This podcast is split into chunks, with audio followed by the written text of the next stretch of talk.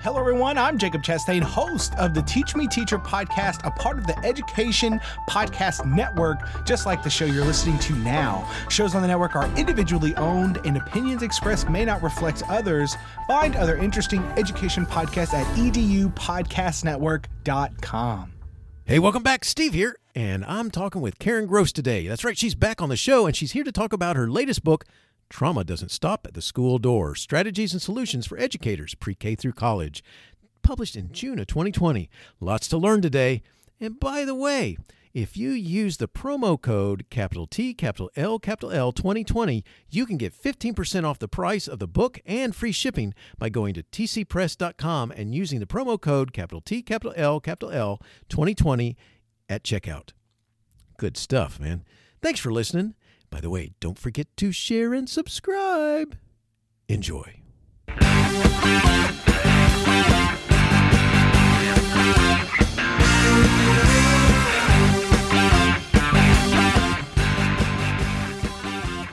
You are listening to Teaching, Learning, Leading K 12, a podcast for educators, helping you help kids achieve their dreams. And now here's Steve with this week's show. Karen Gross is a Washington, D.C. based author and educator, as well as an advisor to nonprofit schools, organizations, and governments. Her work focuses on student success with a specialization in trauma, is symptomology, and approaches to its amelioration. She has worked with institutions planning for and dealing with person and nature made disasters, including shootings, suicides, immigration detention, family dysfunction, hurricanes, and floods. She currently serves as senior counsel to Finn Partners. She's an instructor in continuing education at Rutgers University Graduate School of Social Work and also sits on the advisory council at, at the Center for Minority Serving Institutions at, Rus- at Rutgers. She is a visiting professor at Bennington College and artist in residence at Molly Stark Elementary School, Vermont. She's award, an award winning author of Breakaway Learners Strategies for Post Secondary Success, which was published in 2017, and Failure and Forgiveness Rebalancing the Bankruptcy System, which was published in 1996. She's also the author of a trauma sensitive children's book series called Lady Lucy's Quest, which you, have heard her uh, uh, talk to her about that on this podcast. And she's read to more than 3,000 children across the globe.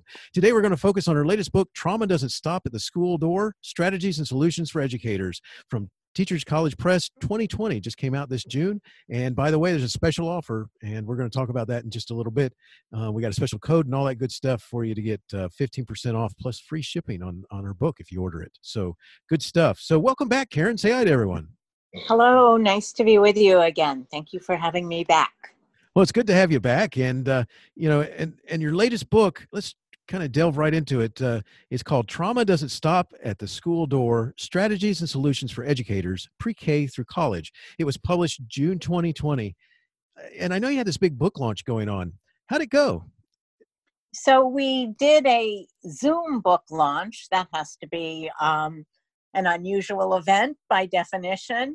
Um, yes. And we actually did a panel of people talking about the book and then the audience asked questions and i answered questions and while it had none of the celebratory food or beverage that one might have at a normal launch it was well attended and i think a success. So i would say the book got off to a very good start. Excellent excellent. And and let's let's remind everybody about the uh do you want me to remind everybody here about the the publisher has a special offer for the purchasers, which I just sure. Um, the the book is published by Teachers College Press, and just so people know, that's really a remarkable press for educational books. So I'm delighted that they're printing this book in addition to the earlier one, Breakaway Learners. And those who listen to this podcast at the end will hear from Steve about a code that can be used to get a 15% discount plus free shipping of the book. And you order it from Columbia Teachers College Press on their website, which is www.tcpress.com. Excellent. Thank you. So I'll make sure that we give you that code at the end, and uh, and that's cool that they did that. So uh, yes, so, it's very nice. Very nice. So so let's talk about your book. And right in the title of your new book is the word trauma. So can we talk about what you mean? So when when Karen thinks about trauma, what is it you're talking about? So you would think there would be a uniform definition of trauma, which there isn't. Um, and I'm particularly talking about trauma in the context of education and trauma that students experience that affects their learning and their psychosocial development in the near and in the longer term. So it's important to recognize that what's traumatic for one student may not necessarily be traumatic for another, and they can exhibit very different trauma symptomology.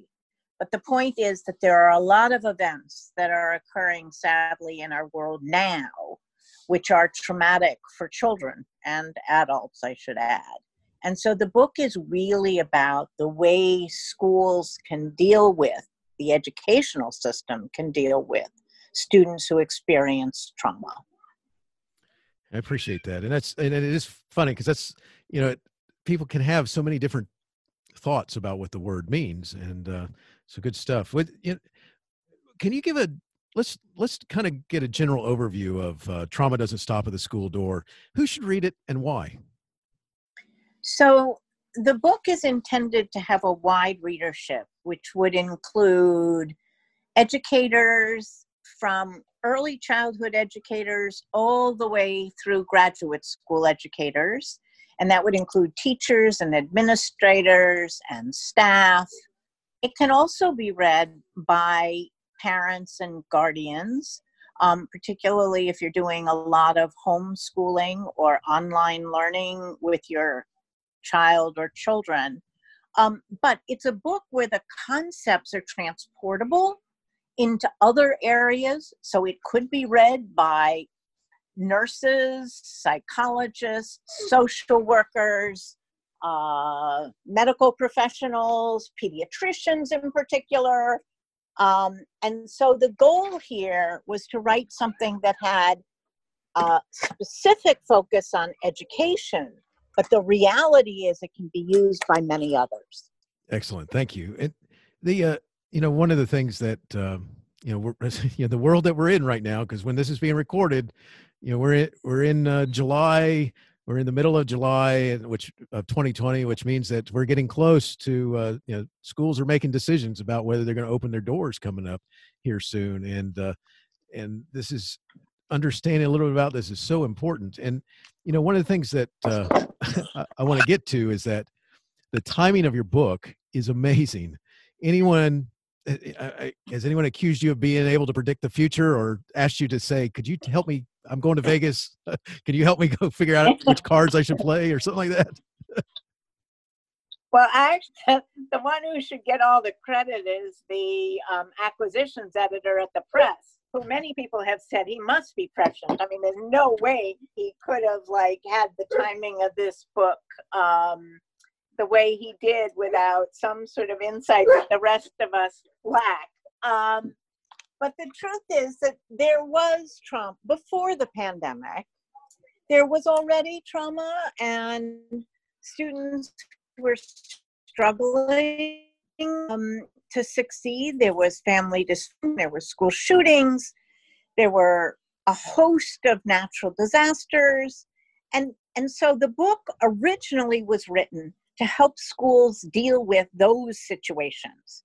Then along came the pandemic, and thankfully, because of the timing, it got edited to include the pandemic.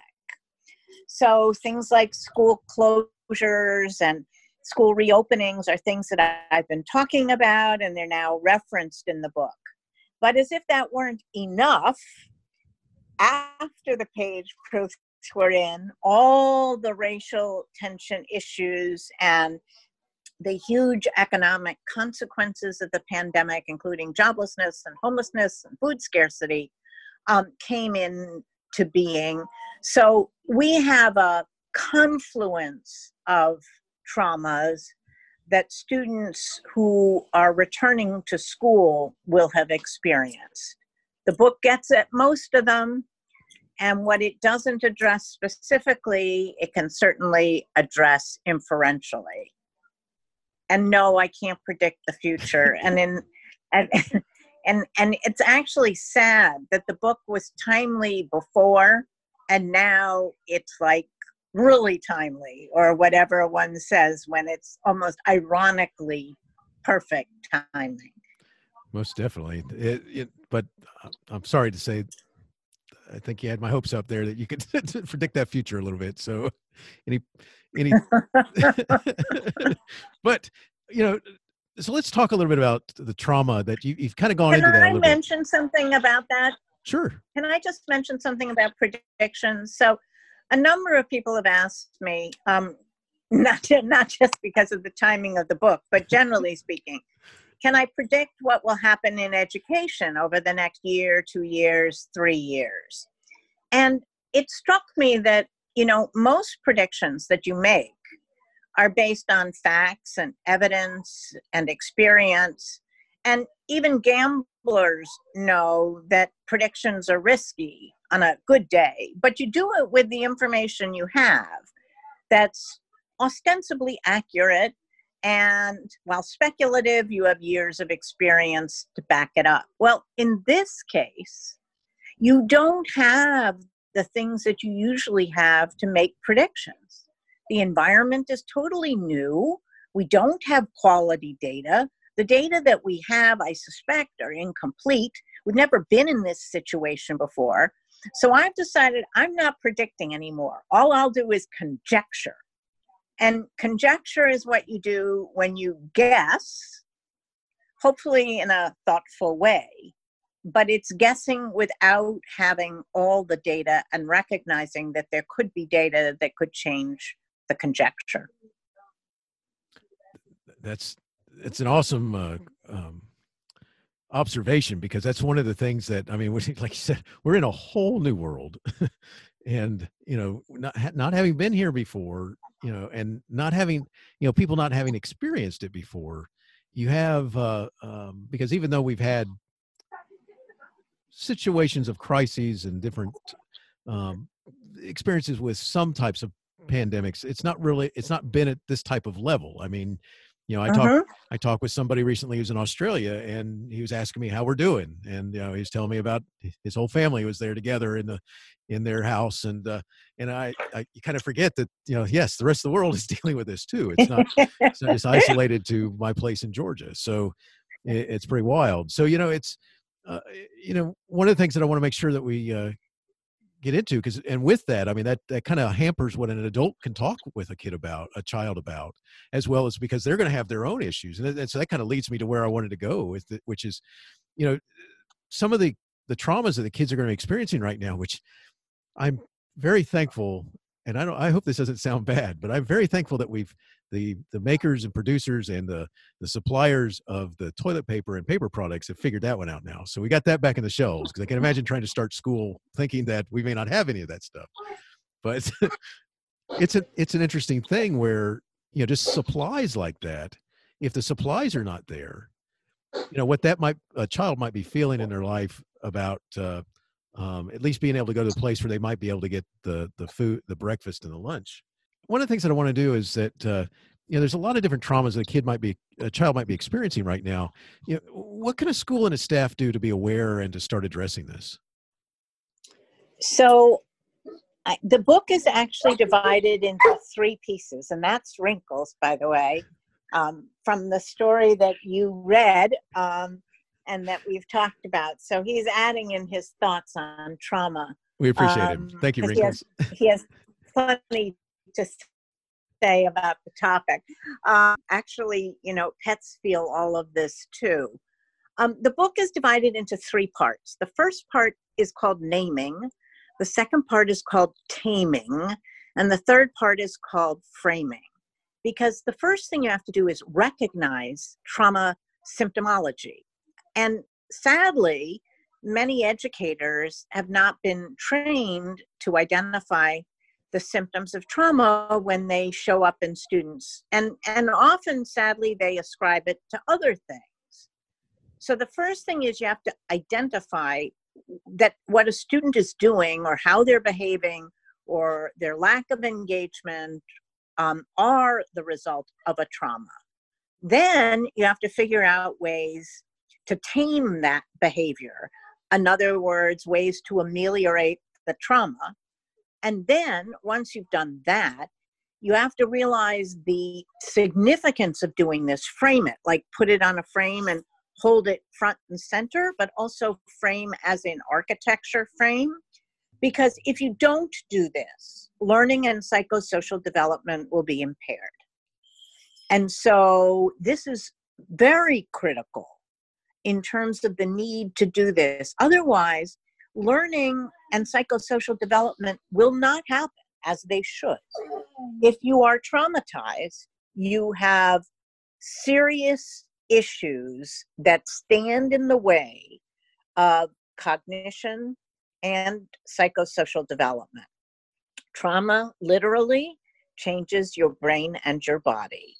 And so we have to find ways to address it. And by the way, ignoring it, just pretending like, oh, it doesn't exist. Let's, you know, like where were we before we were so rudely interrupted when we closed school? No, that that's not the right approach.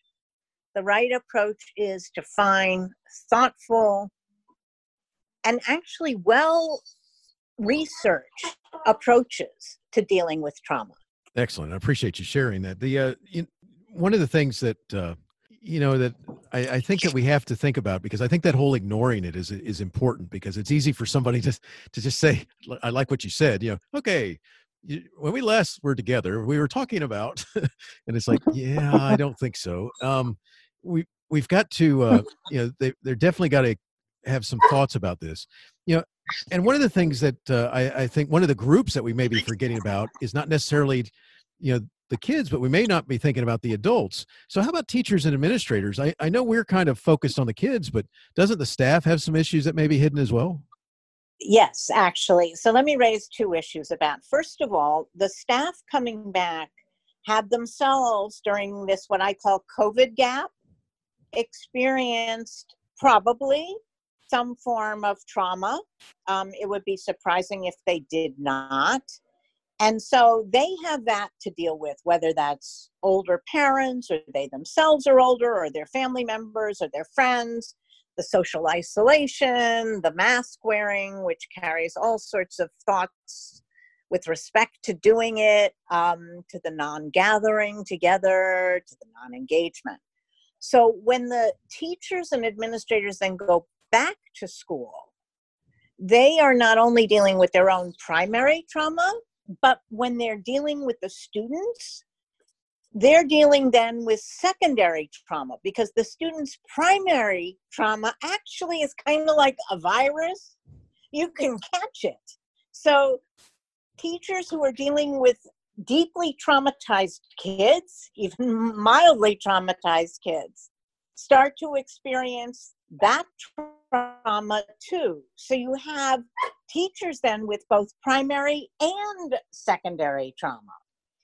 So they have to deal first with the primary trauma of themselves, then they have to deal with the primary trauma of the students, and then they have to deal with their own secondary trauma. Not easy, is it? Not at all. Not at all. You know, it's it's funny because I've noticed even with my own behaviors that when I get the opportunity to be in an mm. in-person meeting where we're you know we're social distancing and we're apart from each other and we enter the building with masks on or whatever it's still there's it's energy that it builds in me because i'm finally in the same place with somebody else and instead of just looking on a computer. And and i i can see where you know that that in just itself would should kind of be like the little red lights going off in your brain saying yeah you've, you've got some things going on in your brain that's saying uh, it doesn't like what we've had to do. And i, I think um, we can't ignore it in adults either i guess is my point. I imagine when a lot of schools bring their their staff as they do try to open together that there's going to be a lot of that with the adults going feeling like they've been away on a trip to siberia or something for a long time. Well let me add another feature that's actually pretty sad. Um, so one of the things that's happened here is discontinuity right so school started, then school stopped. And one other thing that people don't want to talk about is that children may return to school to not only find some of their peers not there, but some of their teachers not there or administrators because they've moved or they've retired or they've gotten ill and passed away.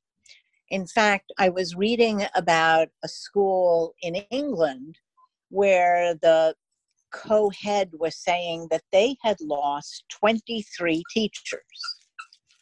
And he was reflecting on how do you restart school and deal with those issues.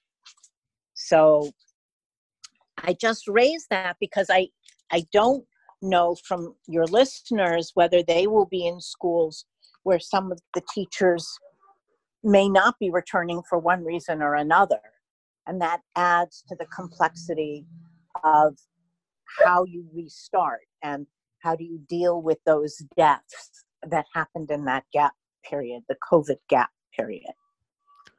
Oh, I can imagine there's, you know, I, I know the schools that I work with, the kids will return to find some of them not there. Um, you know, and many of the communities that I'm near and work with are small communities, so they're going to already know before they even return to the building. In itself, can create some interesting problems there. So I'm going to talk and walk. Okay, it works. It works. Always good. okay, I even have a mask, so hopefully you can hear me.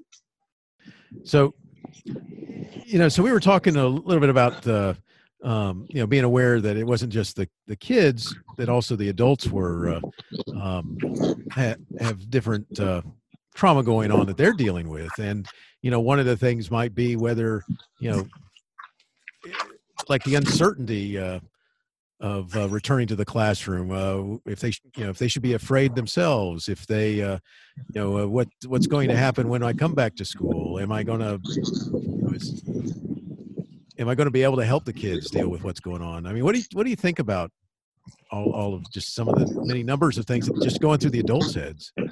So i think uncertainty is one of the most um, complicated issues at the moment because there actually are no answers to many of the questions that people will ask. So we don't have enough information really, and the information keeps changing.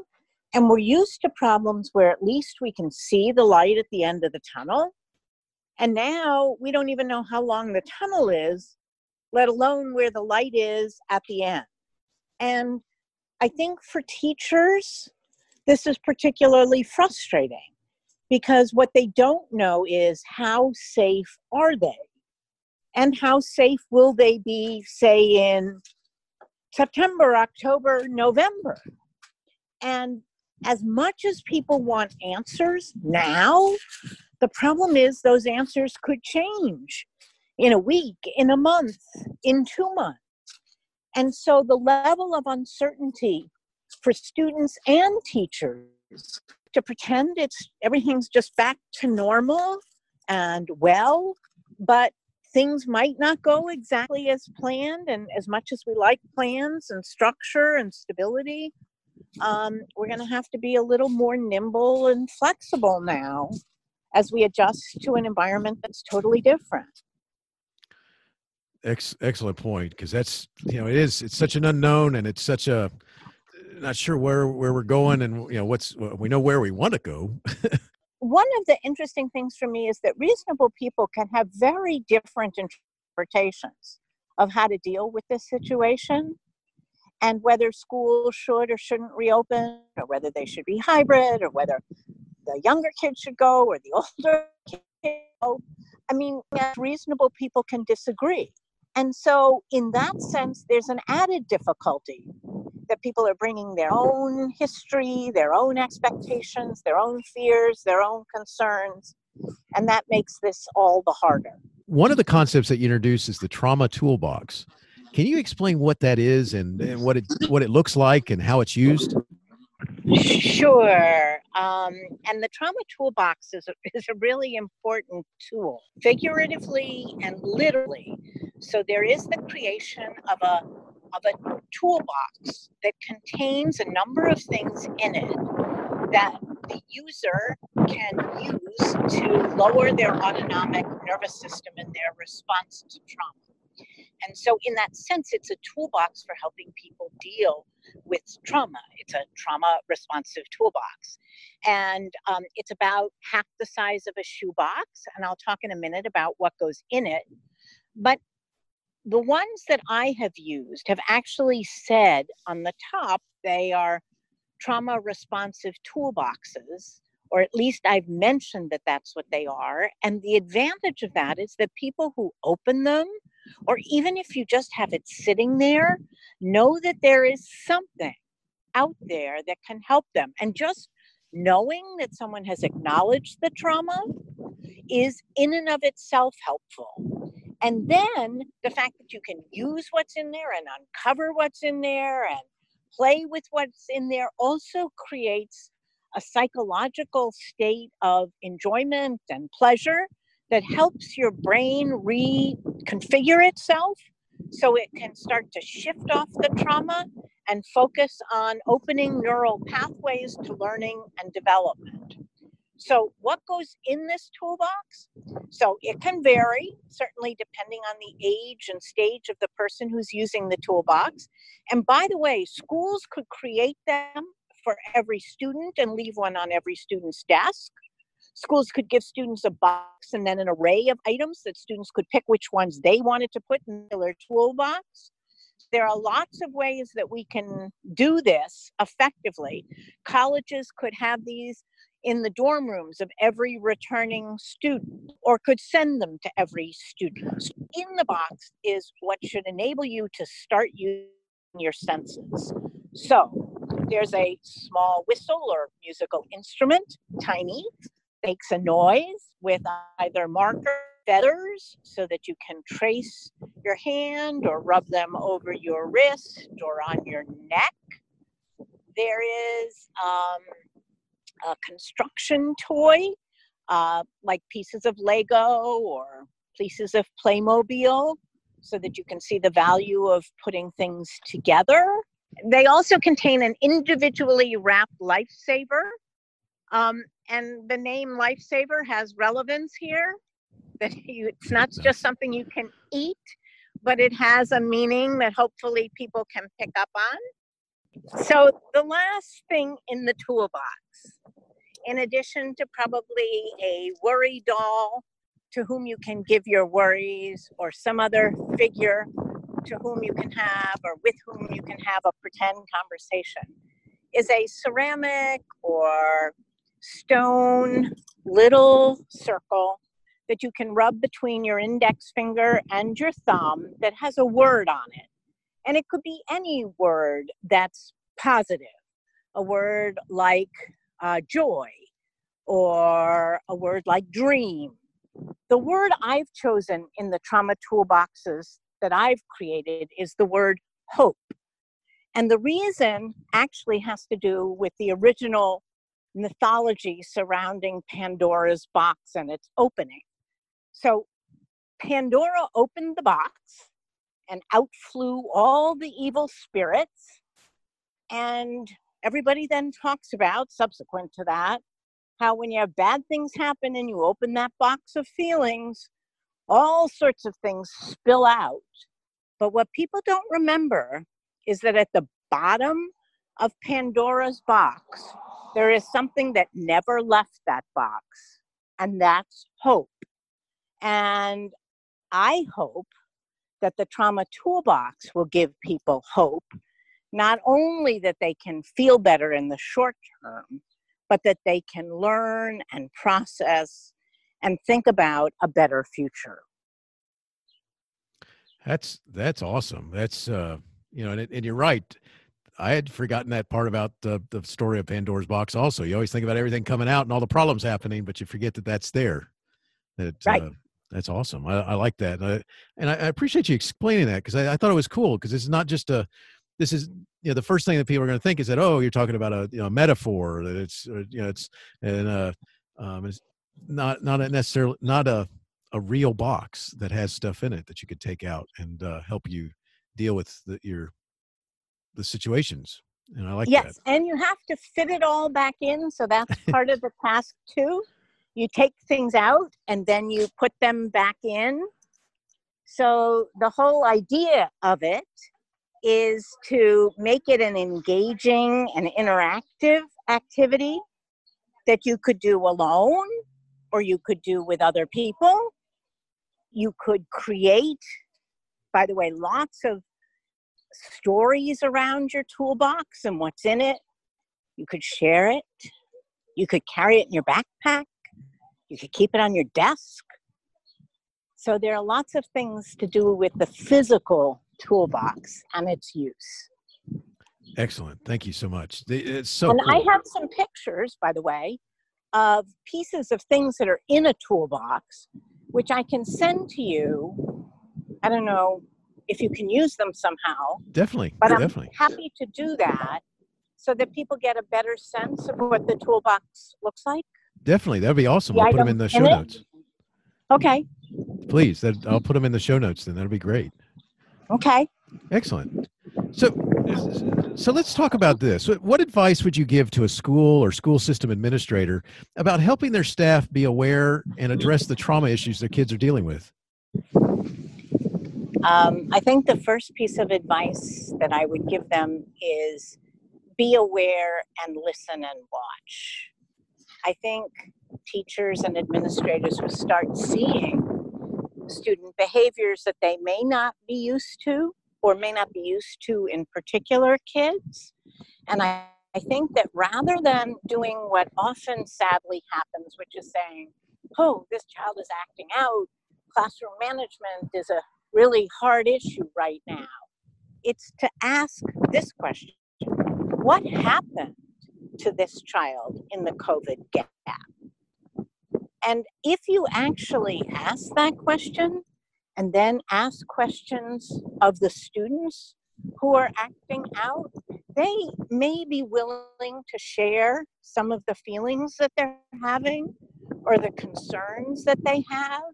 So, attentiveness to student feelings would be my best recommendation and non judgmental evaluation of those. Excellent advice. Love that. The uh, you know, Karen, you do talks and training with schools and school systems, and, and what could someone expect from you as a trainer on trauma and trauma-related issues? they can expect that I actually will be authentic and genuine. First of all, I myself have been traumatized. I've led institutions that have experienced trauma. So I hope that what I say um, not only comes from a an intellectually rich base, but also comes from in the trenches experiences, both personal and professional. And you know, it's interesting. I, I went to do a training on a reservation, and there was a college there. And the evening before, some members of the faculty said, you know, what, what makes you equipped to talk about the trauma we're experiencing here on this reservation? And I said, first of all, that's a really legitimate question because if you don't trust me, then this kind of training is very difficult. But here's what I would tell you watch, listen to what I have to say. And during the day tomorrow, I'll come ask you how I'm doing. Because let's see if you have a sense that what I'm saying comes from a place that while I am not a Native American, is respectful, appreciative, and understanding of where you all are coming from. And so the next day, as the session was continuing, maybe three hours in, I turned to those professors and I said, So, how am I doing here? Mm-hmm. And they said, Oh, I get it. I get it. It's absolutely genuine. So that's what I bring authenticity. Excellent. Yeah, if someone, as we're drawing to a close, if someone wanted to find out more and connect with you, where would you send them? And could you remind everybody about the purchasing of your latest book, Trauma Doesn't Stop at the School Door Strategies and Solutions for Educators, Pre K through College? Sure. I have a website. It's www.karengrosseducation, all one word, dot com. And there's information there about the book and there's information about how to get in touch with me, and I would welcome that. Um, and Teachers College Press, which is the publisher, um, is giving a 15%, I wish it were 50 by the way, but no, 15% discount on the book and free shipping to anyone who uses the code that you provide along with this podcast um, to make the book more affordable for people. And by the way, the book comes as a paperback, um, it also comes as an ebook. So, whatever is one's favorite way of reading. And here's my hope my hope is that this book helps the reader not only understand children better, but have strategies, concrete strategies that they can use to ameliorate the trauma children are experiencing. And then we can have greater student success, both in terms of learning and psychosocially. Excellent. I love it. The uh, and just to remind everybody, the special offer um, the code that you use is capital T, capital L, capital L. So that stands for teaching, learning, leading. Recognize that. Huh? So it's capital T, capital L, capital L 2020. So it's TLL 2020 and it's case sensitive. So use capital letters, capital T, capital L, capital L, teaching, learning, leading. Remember that those three letters and the and the year 2020 for 15% off plus free shipping on Karen's book at tcpress.com.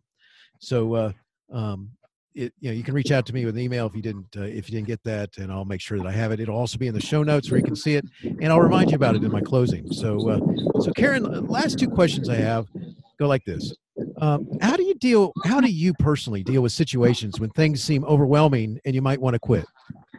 uh, that's a good question. Um, there's a term for that: vicarious trauma. Um, when you've just had too much. Um, I, I think the best thing that one can do is find what gives you peace and do some self reflection by oneself. And for some people, it's drawing. For some people, it's writing. For some people, it's fishing. For some people, it's looking at the ocean. For some people, it's yoga or meditating. But I think you have to do some self care. Because if you can't take care of yourself, you most assuredly cannot help others. Excellent. I love that. The uh, last question If you were given the opportunity to talk with a school faculty just before the first day of school when the kids arrive, whenever that might be coming up, um, what is one bit of advice you would want them to remember? I would want the teachers to remember not to start with learning and opening a textbook or a math assignment, um, I would start by getting students to use their senses. I might, um, after mentioning it's nice to have you back and I've missed all of you, um, and I look forward to the time we're spending together, I might say, let's start out with a fun exercise like, can you balance on one leg for 30 seconds. Let's see if we can do it. And now let's balance on the other leg for 30 seconds. And now let's close our eyes and try to balance on one leg. And oh, wow, that's way more difficult.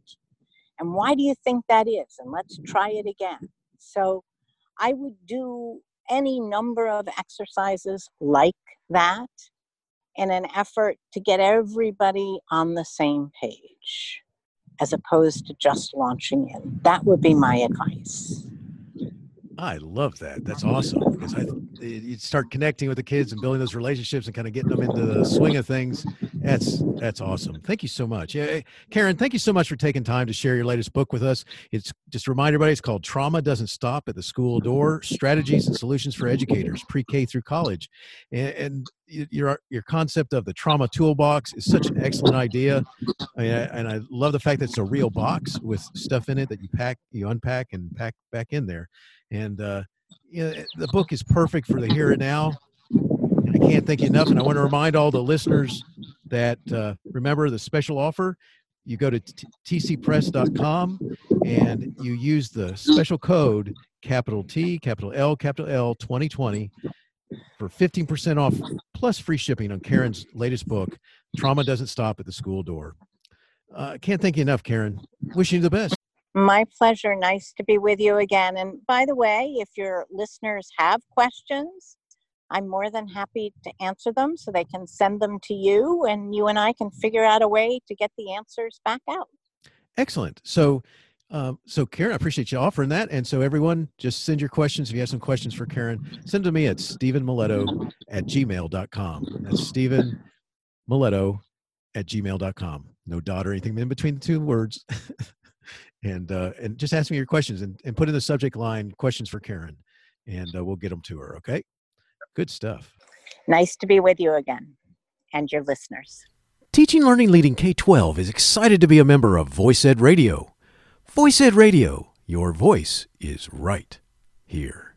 Teaching Learning Leading K 12 is a proud member of the Education Podcast Network. Podcasts for educators, podcasts by educators. The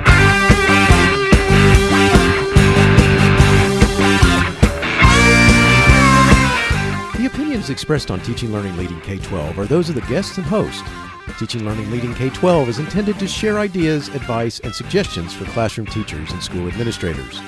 Teaching Learning Leading K 12 is produced for educational purposes. Thanks for listening, and I hope you'll share it with your friends.